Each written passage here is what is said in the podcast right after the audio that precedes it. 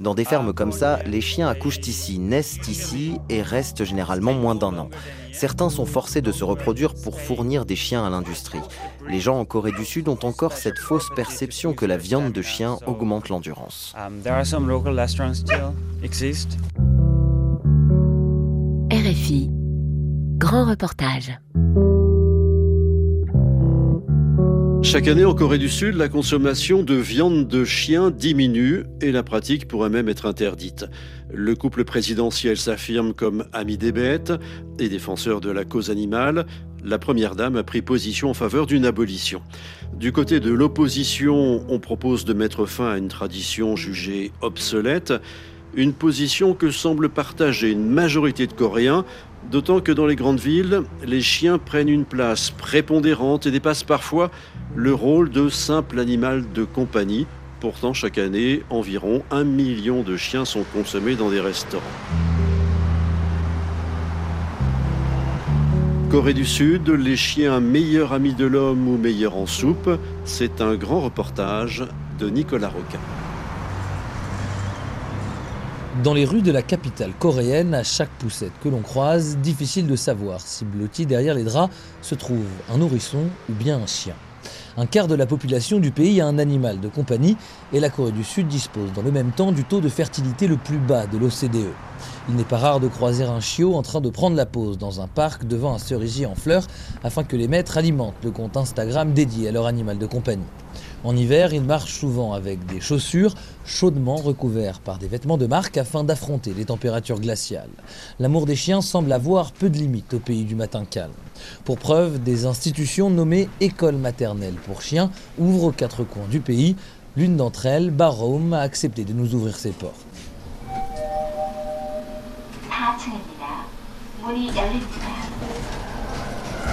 Située dans le quartier très résidentiel de Wangsimni, elle se trouve au cinquième étage d'un gratte-ciel qui a plus des allures de centre commercial que d'école maternelle.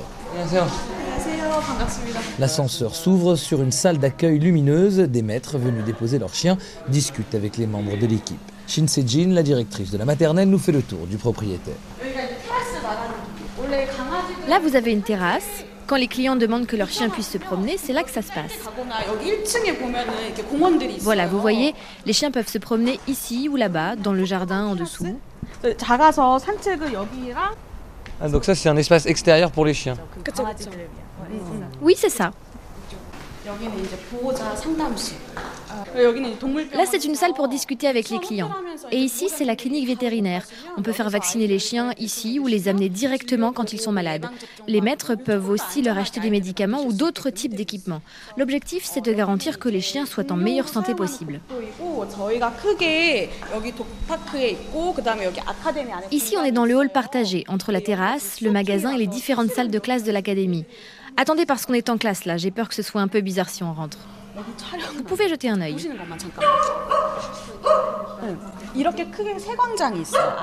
Il y a trois salles de classe comme ça. C'est ici qu'on donne les cours, qu'ils peuvent faire la sieste ou qu'ils se défoulent en faisant du sport. Là, c'est le coiffeur, le toilettage. Yolo et Chupa, deux imposants chiens, tentent de sortir de la salle juste après avoir reçu une nouvelle coupe de cheveux. Ce sont les chiens des coiffeurs.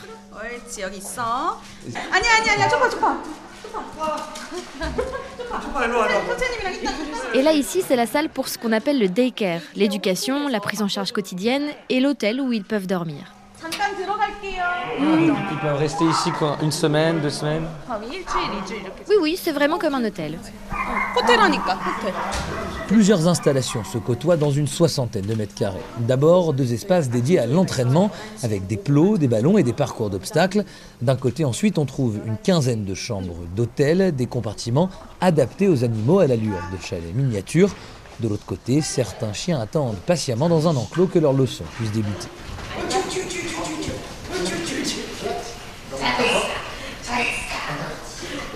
Chaque élève est accompagné par un éducateur qui leur apprend à effectuer des tâches simples. On se concentre surtout sur l'éducation qui va aider les maîtres, car ils ont besoin de pouvoir communiquer avec leurs chiens à la maison. Donc ce sont des choses assez simples. Assis, couché, non, pas ici, va là, Attends, on est sur des règles de base, mais on va aussi travailler leur agilité. Et puis on va les promener et leur faire faire un maximum d'activités. Et, là, vous filmez pour euh, envoyer au maître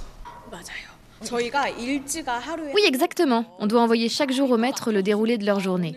Comment est-ce que ça s'est passé aujourd'hui? Avec quel chien est-ce qu'ils ont joué? Qui est-ce qu'ils ont rencontré? Comment est-ce qu'ils ont fait la sieste Etc. On doit envoyer à chaque fois une vidéo et une photo. Euh, et, à quoi ça ressemble alors leur journée? Quand ils arrivent, d'abord la première chose c'est de les faire uriner. Je prends le temps d'aller rencontrer tout le monde. Ensuite, on leur donne le petit déjeuner s'ils n'ont pas mangé. Et puis, il y a la leçon du matin. C'est ce que vous êtes en train de voir. Après, évidemment, c'est l'heure du déjeuner. Et puis l'après-midi, d'abord, il y a une sieste. Ensuite, le toilettage. S'ils sont fatigués, ils peuvent redormir. Sinon, ils jouent, ils se promènent. S'il y a un aspect qu'ils n'ont pas bien intégré dans les exercices, on peut leur faire travailler. Le soir, ils peuvent soit dîner ici, soit dîner avec les parents. Finalement, c'est vraiment la journée d'un bébé, comme une maternelle pour les êtres humains.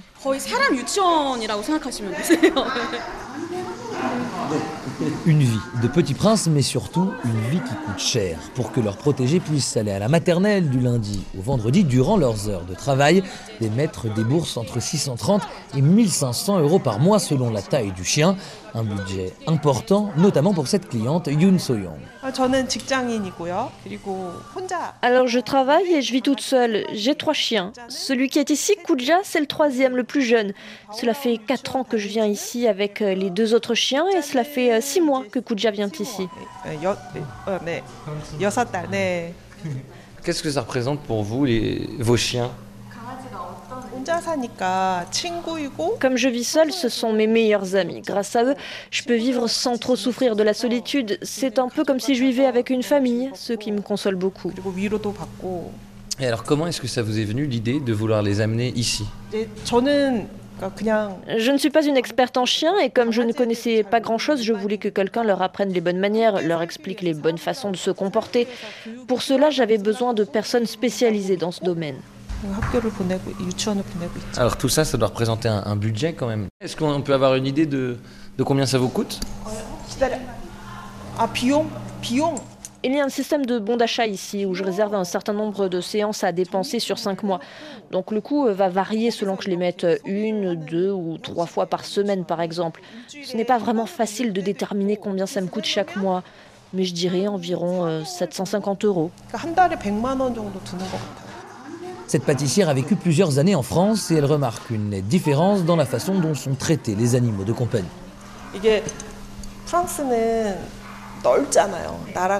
La grande différence, c'est que la Corée du Sud est un territoire bien plus petit. En France ou ailleurs, il y a plus de nature ou de lieux pour élever les chiens en extérieur et pour qu'ils s'amusent. Alors qu'ici, on est obligé de les élever en centre-ville, on a moins d'espace. Et aussi, les Coréens considèrent leurs chiens comme un bébé, comme un enfant. Je dirais qu'en apparence, on est beaucoup plus attaché à nos chiens. Mais peut-être que ce n'est pas vrai, qu'au fond, euh, ce n'est qu'une apparence. Elle laisse donc son chien, Kukja, entre les mains expertes des éleveurs canins, ou plutôt des professeurs. Cela fait trois ans que je travaille ici et je m'appelle Kimon B. Mais ici, on utilise des noms en anglais, donc c'est Robin. Je leur apprends l'éducation de base. Assis, va là-bas, viens ici à côté de moi et surtout attends. C'est très important de leur apprendre à attendre et de gérer leur anxiété.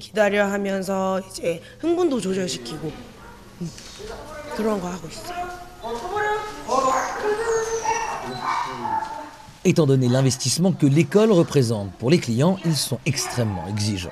Je ne pense pas que les questions ou les demandes des clients soient parfois folles ou irrationnelles, mais ce qui est certain, c'est qu'ils sont extrêmement exigeants. Et je comprends car ils les considèrent vraiment comme leur bébé. Donc c'est parce qu'ils sont inquiets qu'ils sont comme ça.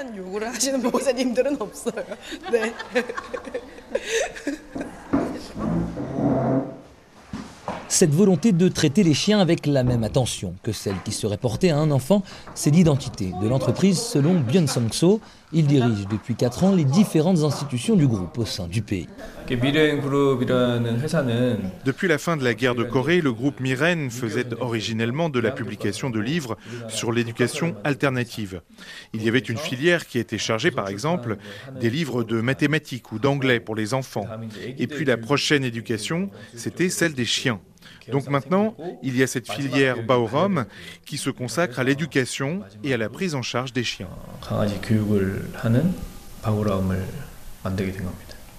Ce marché où on a besoin de prendre soin de son animal de compagnie, quand est-ce que vous avez senti qu'il a commencé à grandir, à monter en Corée? Je pense que c'est en ce moment même que ça se passe. C'est une tendance assez récente, car il faut avoir des moyens assez conséquents pour laisser les chiens dans ce type de centre.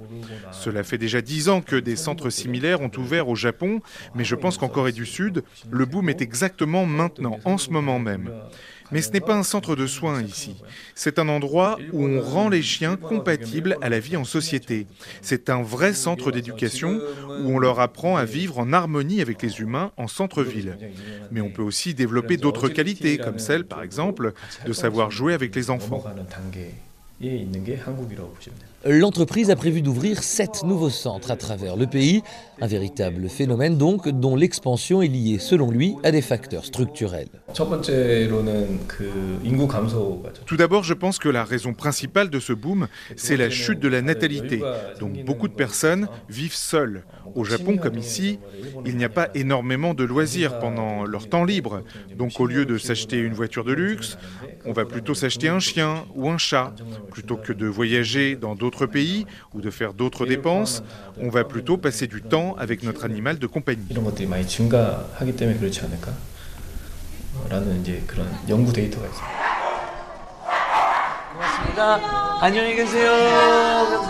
Cet amour inconditionnel des chiens commence à s'inviter dans la sphère politique et les autorités pourraient prochainement interdire l'élevage et la consommation de viande canine, un sujet particulièrement sensible en Corée du Sud.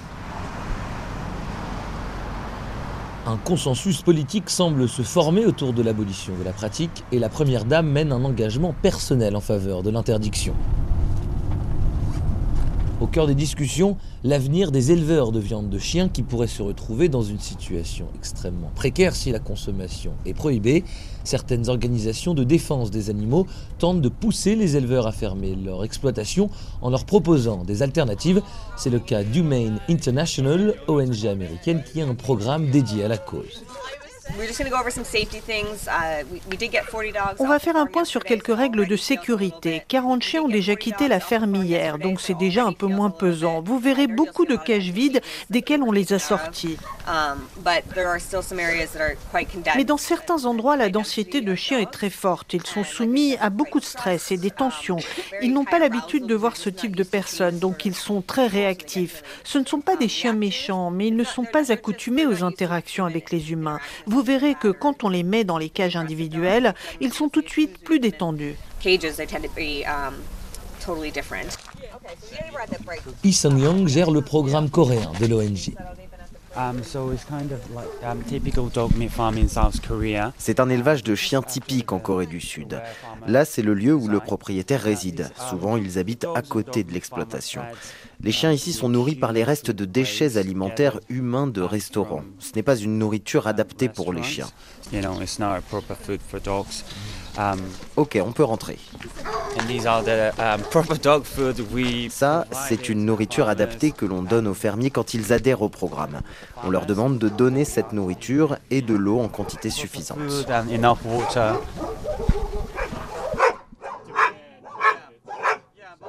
Trois ou quatre chiens sont parqués dans chacune des cages au gris rouillé. Le sol est recouvert d'excréments qui se sont solidifiés sur lesquels les animaux sont contraints de marcher.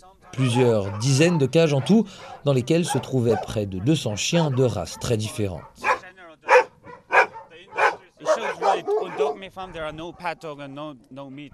Dans les fermes coréennes, il n'y a pas de chiens d'élevage ou de futurs animaux de compagnie. Tout est mélangé.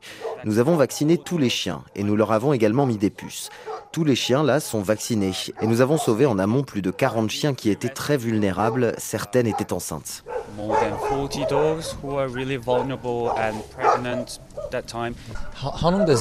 Et combien de temps est-ce que ça prend de les habituer à la vie auprès des humains?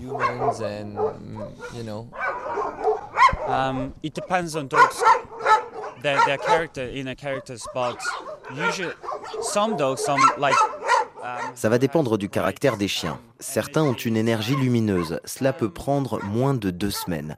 Mais d'autres sont vraiment traumatisés, donc on prend soin d'eux autant qu'on peut. On ne s'arrête pas à notre centre de réhabilitation. J'ai entendu dire que certains y passaient un mois, d'autres six mois.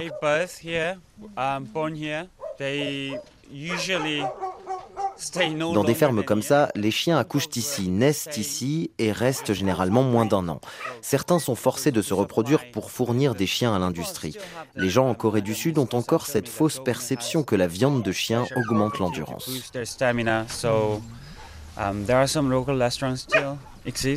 La consommation de viande de chien est historiquement saisonnière. En 2020, une étude de l'Institut Nielsen montrait que 96% des consommateurs en mangeaient l'été durant les trois jours les plus chauds de l'année, appelés Boknal. Il est de coutume de déguster une soupe à base de viande canine, Posintang. Elle est censée permettre d'augmenter la virilité et l'endurance durant la période humide, mais cette pratique est en baisse et concerne une part infime de la population sud-coréenne. Une tendance qui a justement poussé M. Yang, 73 ans, à fermer son exploitation. Je suis éleveur de chiens depuis 30 ans, mais cela fait environ 2 ou 3 ans que j'ai cette idée de fermer mon exploitation, notamment parce que j'ai plus de 70 ans et que ma santé n'est pas bonne. J'ai obtenu tous les permis, je fais cette activité depuis très longtemps, mais au fil des années, la situation s'est dégradée constamment et je pense que maintenant, cette industrie est mourante. Les groupes de protection des animaux portent plainte, prennent des photos, continuent sans cesse de nous critiquer. Les autorités locales viennent nous surveiller. Il y a une telle pression désormais que c'est vraiment quasiment impossible pour quelqu'un de seul et d'impuissant de tenir ce genre d'exploitation.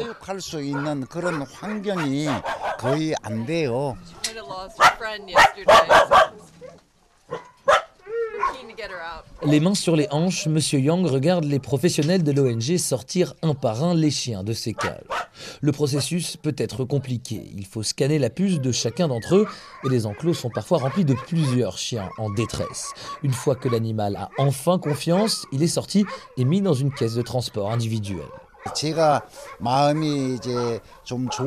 Ce qui me fait du bien maintenant, c'est de me dire que les animaux que j'ai élevés pour qu'ils soient mangés vont partir dans un meilleur environnement aux États-Unis, où ils seront sûrement aimés par des gens et élevés dans une vraie famille. En échange du soutien financier apporté par l'ONG, il s'engage à ne plus participer à l'industrie de la viande. Monsieur Yang recommande même désormais à ses anciens collègues de prendre la même décision que lui. Je suis une personne qui sait ce que c'est de faire ce travail. S'il y a quelqu'un ici qui est éleveur de chiens et qui pense à fermer son chenil, je serai très heureux de l'encourager à le faire. Quand mon exploitation sera vidée de tous les animaux, aujourd'hui ou demain, je vais démolir toutes les cages et les bâtiments ici. Je vais utiliser le terrain comme un champ pour planter des légumes, les manger et les vendre.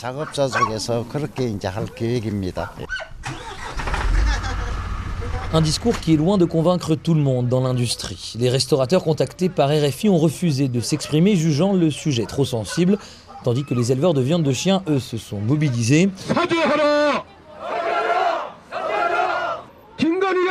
Devant les bureaux de la présidence, ils ont scandé que l'interdiction de leur activité serait discriminante. Parmi les arguments avancés, le respect des traditions et la nécessité pour eux de survivre économiquement. À cela pourrait aussi s'ajouter une hiérarchisation discutable entre les différentes espèces animales. Dans la ferme de Monsieur Yang, alors que les chiens quittaient l'exploitation, une dizaine de poules sont restées dans leur cage.